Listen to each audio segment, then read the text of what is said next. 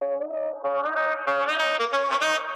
Voluntary input is brought to you by Anchor. Anchor is a one stop shop for recording, hosting, and distributing your podcast. Best of all, it's 100% free and ridiculously easy to use. And Anchor can match you with great sponsors who want to advertise on your podcast. So if you've always wanted to start a podcast, make money doing it. Go to anchor.fm slash start to join a diverse community of podcasters already using Anchor. That's anchor.fm slash start.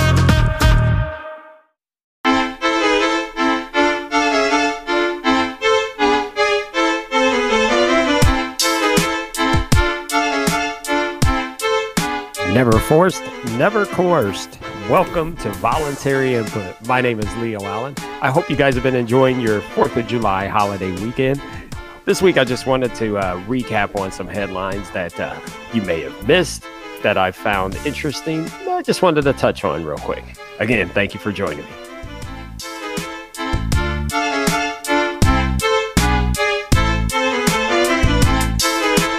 Hey guys, welcome, welcome, welcome.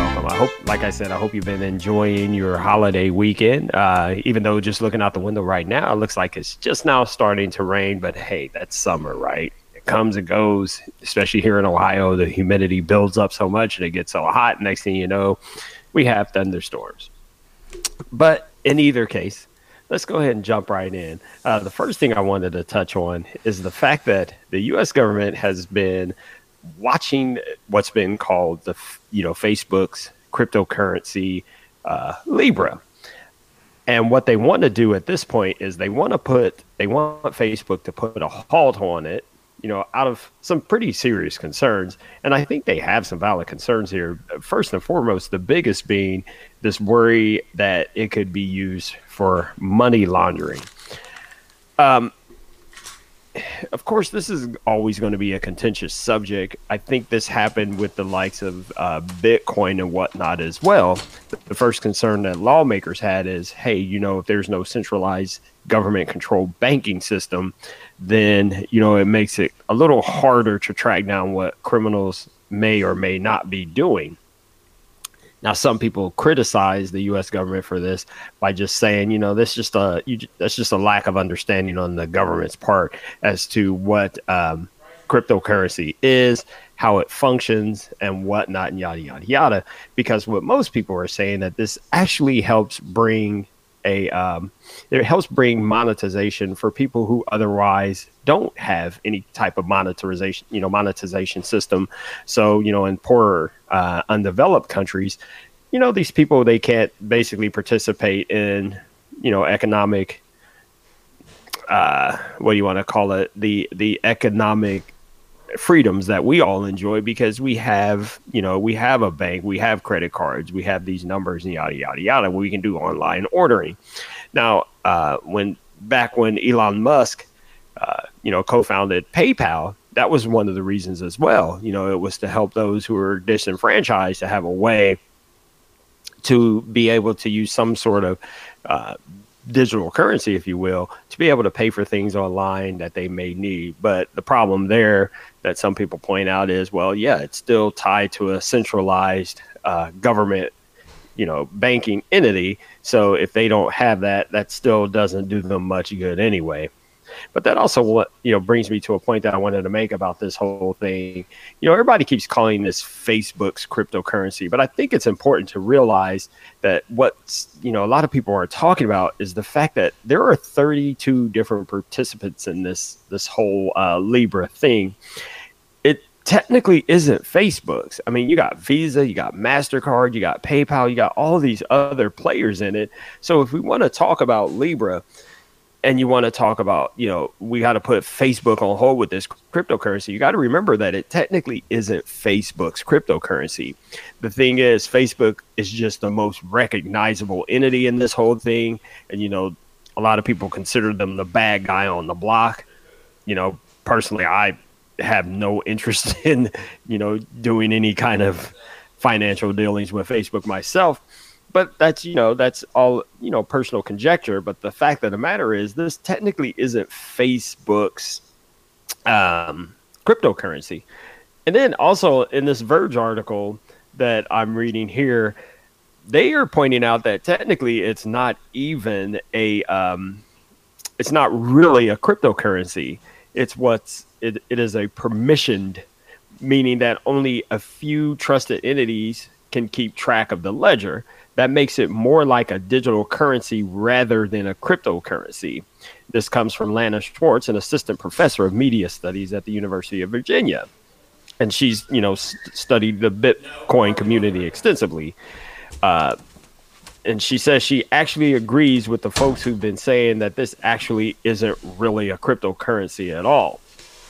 So, you know, it all gets a little muddied and yada, yada, yada. So, in my opinion, I think the US government and other governments have a right, you know, I think it's smart on their part to actually say, hey, let's, let's pump the brakes on this a little bit and let's make sure that we're all on top of you know what this actually is how it's going to function who's going to be in control of it and you know whether or not the criminal element in the world can use this as like you know a, a shadow currency to fund things like you know terrorism and to to launder money and the like but again like i said part of the problem is too is because i honestly feel that if Facebook was never attached to this thing, it probably would have slipped through the cracks and no one would even be talking about it.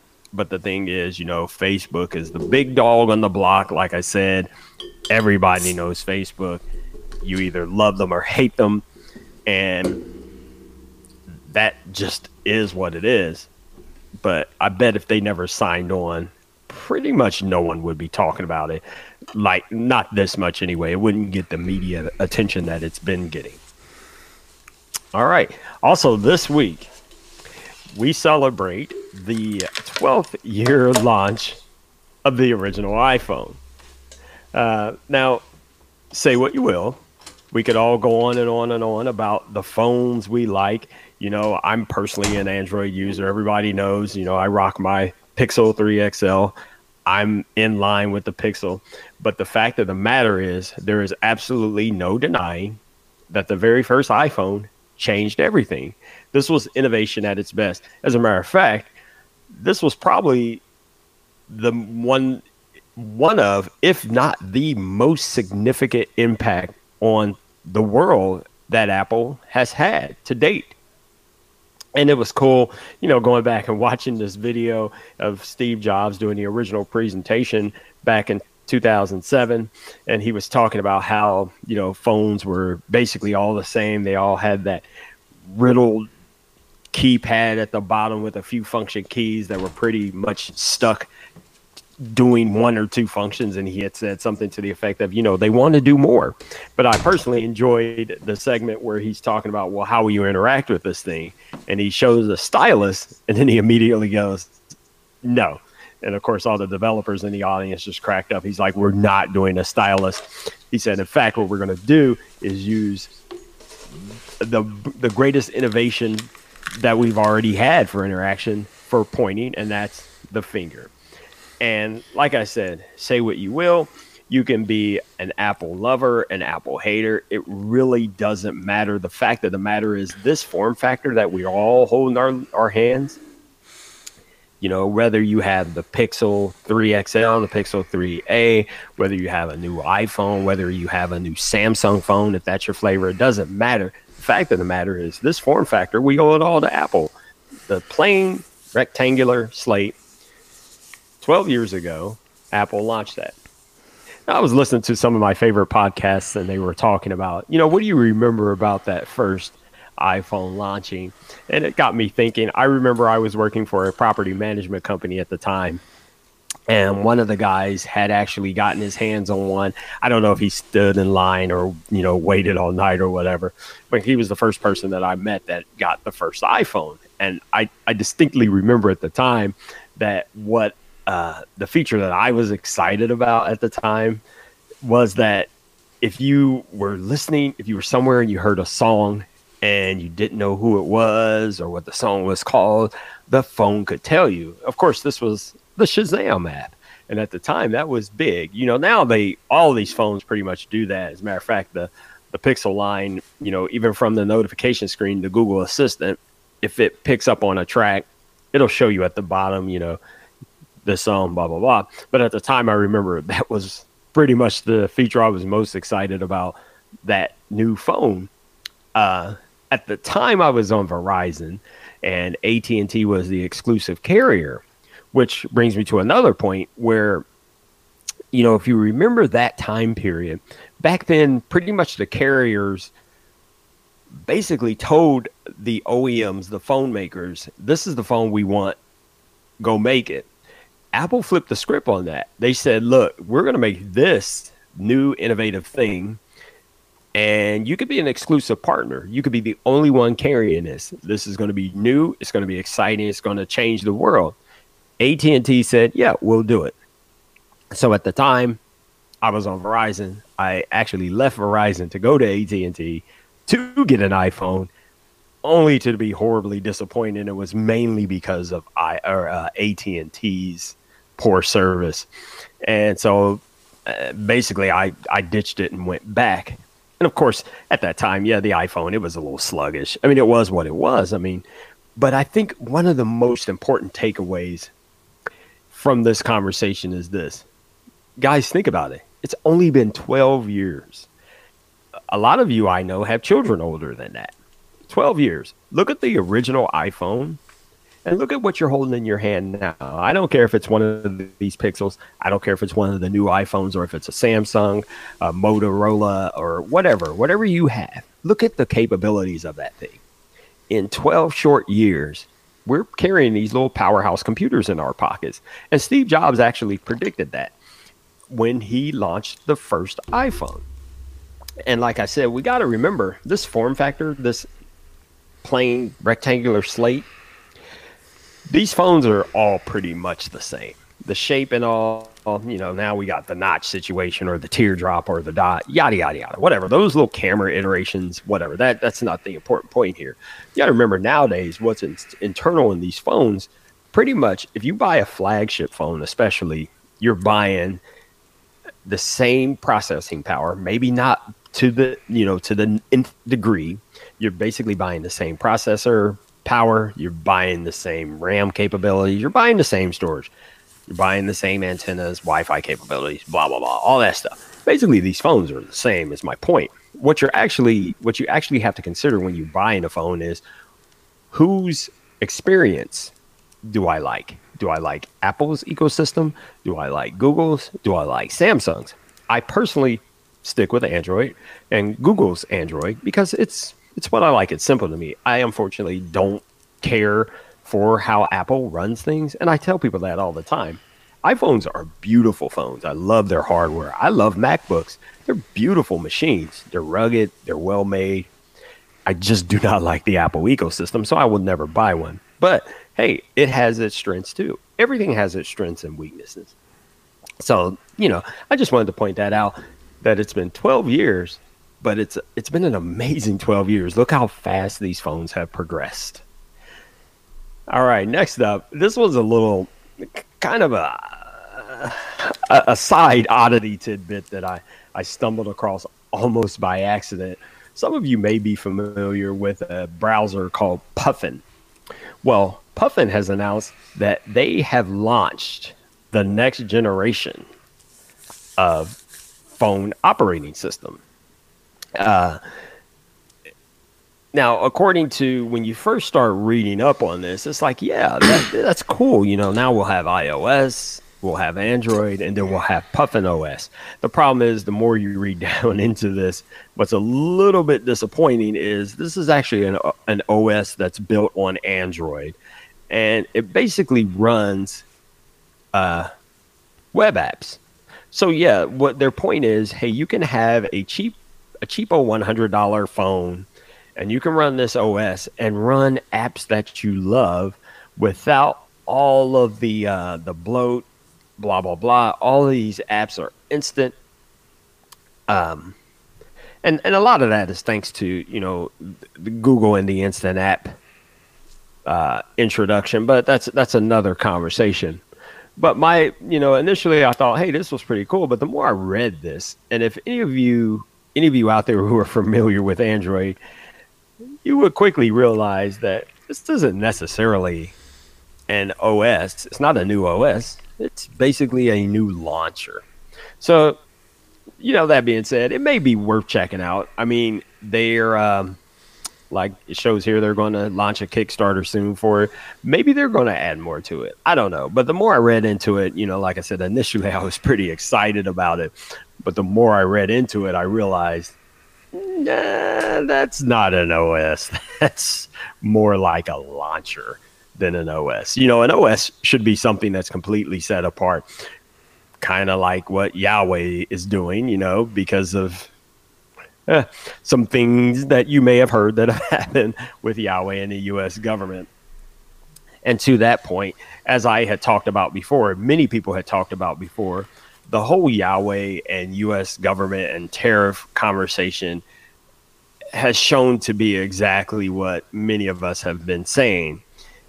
Huawei, sure, they may or may not be up to something shady. We, I don't know. I can't claim that I know for a fact that they are putting spy chips and equipment or whatnot, blah, blah, blah. The problem is, my problem is now the government is saying, okay, well, they're fine now because there was a, a monetary agreement reached. So, first, we're being told they're a national security risk and they should be banned. But then it's uh, never mind. They're safe now because now we agree on this this monetary policy. For me, I I just find that shady and quite quite frankly BS. You know, you you take a stand. I can I can agree with taking a stand, but if your stand is saying that something is a national security risk, but that stand is mainly based on money, you're standing on weak ground to me. All right, that's enough to say about that. Finally, guys, I just wanted to do this a quick. I wanted to talk about a quick little gadget that I, I'm wearing here. This is called the Amazfit Bip uh, smartwatch. I bought this watch last year because you know we all know the smartphone market. You know, eh, you see Apple watches everywhere. You don't see many Wear OS which are the you know the Android flavors of smartwatches. You don't see so many of those because you know, quite honestly, a lot of people don't really care for it. Wear OS does have its problems, and it doesn't really seem like Google is that interested in investing, you know, a lot of energy in it. Otherwise, it would be a lot better. I personally, I had the uh, the Moto 360. I thought it was a great watch. It was a bit thick, a bit clunky. Uh, the battery life was eh, so-so. And even with the Apple Watches, I hear people say all the time, "Well, you know, I have to take it off every night and put it on my charger." Well, the selling point of this little guy is, well, first of all, this is a Bluetooth watch. So you can use it with your iPhone, you can use it with your Samsung phone, you can use it with your Google Pixel. It works across platforms because it's a Bluetooth uh, smartwatch. But one of the bigger selling points of this thing is this amazing battery life it gets. I mean, this little guy, it just basically lasts and lasts and lasts. Um, not only that, bigger than that is the price. This is an $80 watch. And with this little guy, I can get notifications. I get um, fitness tracking. I get sleep tracking, even though I'm not so much into sleep tracking like some people are. But what's cool is with that sleep tracking, if you're into that sort of thing, I personally, I just don't like to sleep with a watch on. I, I take a watch on. I don't care what watch it is. I, even if it wasn't a sleep or a smartwatch, I would take it off.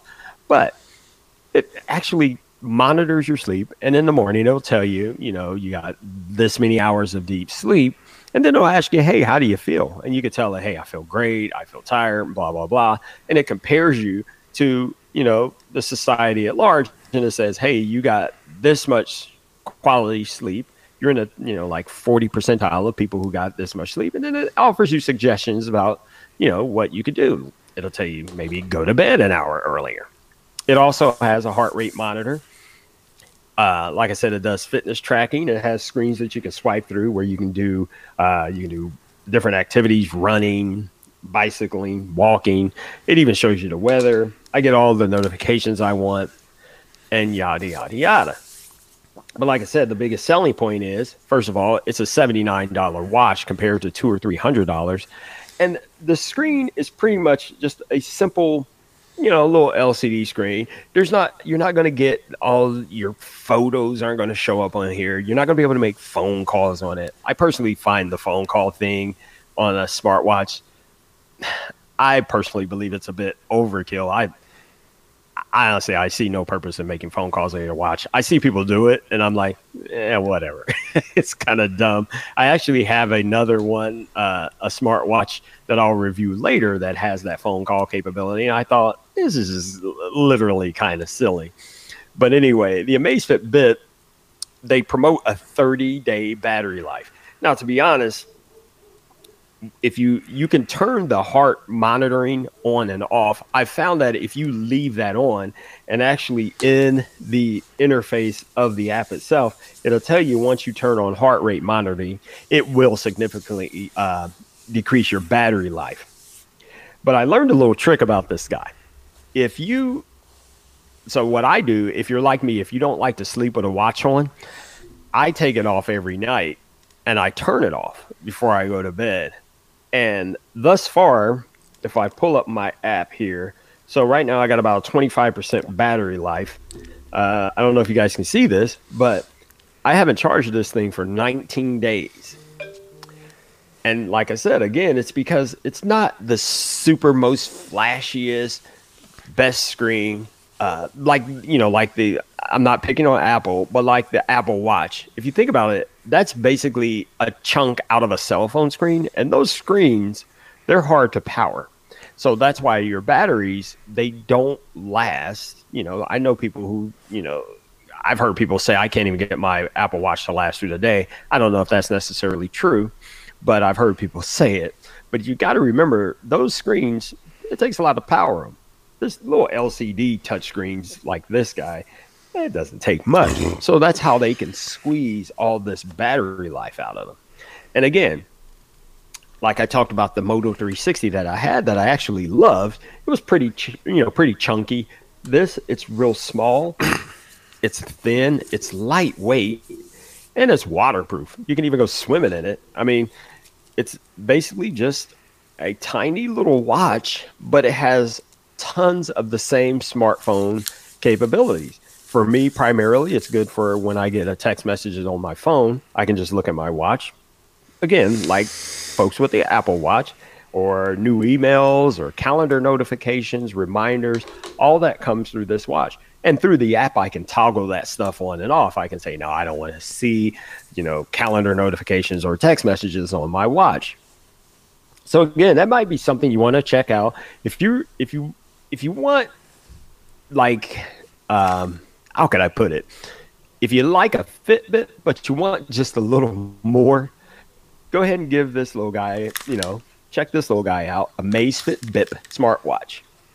Uh, oh, also, as far as application integration, uh, I was talking to someone about this watch before, a lady at one of the facilities I oversee, and she says, "Yeah, my husband was thinking about getting rid of his Apple Watch because no, hold on a second. She has an Apple Watch. He wanted to get something like it, but he didn't want to spend that much money. The only thing is, he has one of the Nike fitness accounts that I believe syncs up with Fitbit because he already has a Fitbit.